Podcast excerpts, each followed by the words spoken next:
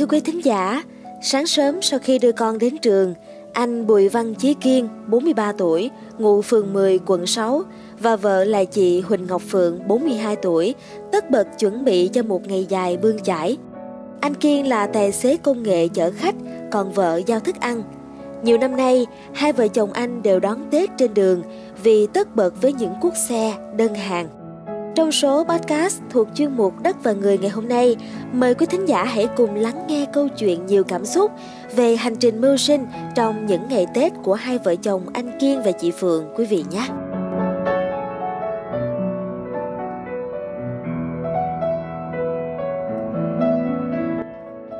Thưa quý vị, Tết đã cận kề, thế nên những ngày này, anh Kiên mong có thêm nhiều cuốc xe trang trải. Trước đây anh làm thợ điện công trình, thu nhập bấp bênh nên chuyển sang tài xế công nghệ vào năm 2017. Người đàn ông gương mặt sạm nắng, bộc bạch rằng Ban đầu hãng xe mới ra mắt, tôi nghe người ta giới thiệu nhiều nên đăng ký kiếm thêm ngoài giờ. Tôi thường chạy tới khuya là về, sau đó thấy có thu nhập ổn hơn, thời gian cũng linh hoạt nên quyết định chạy toàn thời gian.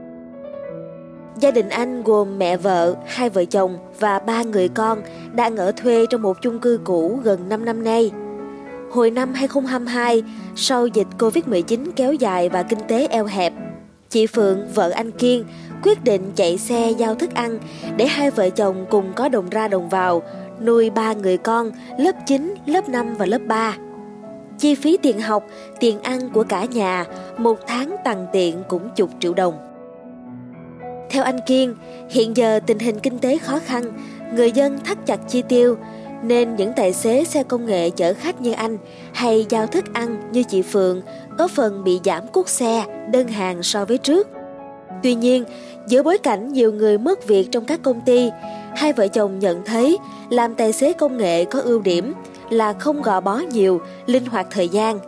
Trước đó chị Phượng làm ở đại lý vé số từ sáng sớm tới tối mịt, Tuy lương 9 triệu đồng một tháng nhưng không thể đưa rước con nên phải nghỉ. Làm tài xế công nghệ, anh chị nói mình có thể chủ động tắt mở app, lúc nào đưa rước con đi học thì tắt, xong xuôi thì mở lên chạy tiếp. Mặc dù thu nhập có giảm so với trước, nhưng ít ra thì cũng còn có việc để làm. Mỗi ngày chịu khó cày cũng kiếm được 2-300 ngàn đồng. Vợ chồng anh Kiên đều cảm nhận tình hình suy thoái đã ảnh hưởng trực tiếp chén cơm của gia đình nhỏ. Do đó, để chuẩn bị cho cái Tết tất bật, ngày nào vợ chồng anh cũng bươn chải khắp các con đường, ngõ hẻm Sài Gòn, từ sáng sớm đến tối mịt để ráng có thêm đơn mới, bên cạnh cân nhắc chi tiêu vung vén, tiết kiệm hơn. Chị Phượng tâm sự vào ngày lễ thì đơn hàng nhiều hơn, khách đặt xe cũng nhiều, điện thoại nổ cuốc liên tục, nên anh chị ráng cày mấy ngày đó để có tiền lo chi phí sinh hoạt trong nhà. Nhà 6 người, chị cho biết, mỗi ngày tiền chợ gói ghém lắm cũng phải 100.000 đồng. Sáng nào hai vợ chồng nếu uống cà phê là phải nhịn ăn sáng hoặc ngược lại. Nhà có mẹ nấu cơm trưa, nếu đang ở gần nhà thì hai vợ chồng chạy về ăn để tiết kiệm chi phí. Nước uống mang theo chứ không mua bên ngoài. Bên nhau đã 18 năm, những lúc khó khăn, hai vợ chồng động viên, ít ra mình còn sang qua sẻ lại với nhau. May mắn là cả nhà mạnh khỏe nên cũng đỡ tốn tiền thuốc men. Chứ nhiều bác tài khác bị bệnh này bệnh kia càng chật vật hơn nữa. Nhắc Tết, chị nói, năm ngoái giờ này còn mua trữ chút đồ Tết trong nhà cho mấy đứa nhỏ. Còn giờ chưa sắm sửa gì vì không có dư. Cần Tết, hai vợ chồng vẫn bạc mặt ngoài đường kiếm thêm cuốc xe hay đơn giao đồ ăn. Mấy đứa nhỏ ở nhà dọn dẹp, lau chùi.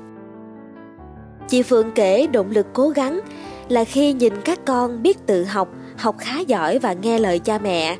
Các con không đòi hỏi cha mẹ phải mua sắm này kia, chỉ bảo rằng mẹ muốn mua gì cũng được. Mọi năm, chị hay ghé mấy chỗ bán quần áo giảm giá dịp Tết, mua cho mỗi đứa một bộ để mặc cho vui thôi, vì Tết nhà chị không đi đâu chơi xa, ở nhà hoặc là lòng vòng thành phố. Công việc đầu tắt mặt tối, nhưng anh Kiên và chị Phượng cùng tham gia đội nhóm đoàn kết với gần 1.000 thành viên. Anh cho biết nhóm lập ra từ lâu để anh em tài xế chia sẻ kinh nghiệm, giúp nhau khi có sự cố. Tùy khả năng, hai vợ chồng thường đóng góp vào quỹ chung của đội để giúp đỡ các tài xế khó khăn hơn. Hai vợ chồng cũng hay tham gia hoạt động thiện nguyện, phát cơm cho người nghèo. Chị Phương kể, dịp Noel vừa rồi, chị cùng ba chị tài xế khác nấu và phát 200 phần cháo cho bệnh nhân. Tết này anh chị dự tính là trao sữa và tả cho một cơ sở nuôi trẻ khuyết tật ở quận 7 hoặc nấu cháo cho các bệnh nhi nghèo ở bệnh viện Nhi đồng thành phố dưới Bình Chánh.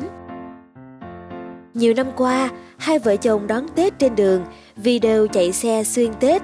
Họ chỉ nghỉ vào chiều tối 30 Tết và ngày mùng 1 để cúng bái và đưa các con sang chúc Tết họ hàng, sau đó lại mở áp nhận cuốc. Hai vợ chồng dự tính chạy xuyên Tết, nhưng lo lắng không biết có nhiều cuốc xe không. Năm mới, anh Kiên và chị Phượng chỉ mong ước giản dị là có sức khỏe và điện thoại nổ cuốc nhiều hơn. Tương lai gần, họ vẫn gắn bó với công việc tài xế công nghệ, với nắng gió ngoài đường. Ngơi chuyện, áp nổ cuốc, anh Kiên nở nụ cười tươi tạm biệt vợ để đón một ngày dài ngoài đường. Chị Phượng cũng sửa soạn lại chiếc túi giữ nhiệt thức ăn do hãng xe trang bị. Hy vọng hôm nay sẽ nổ nhiều đơn.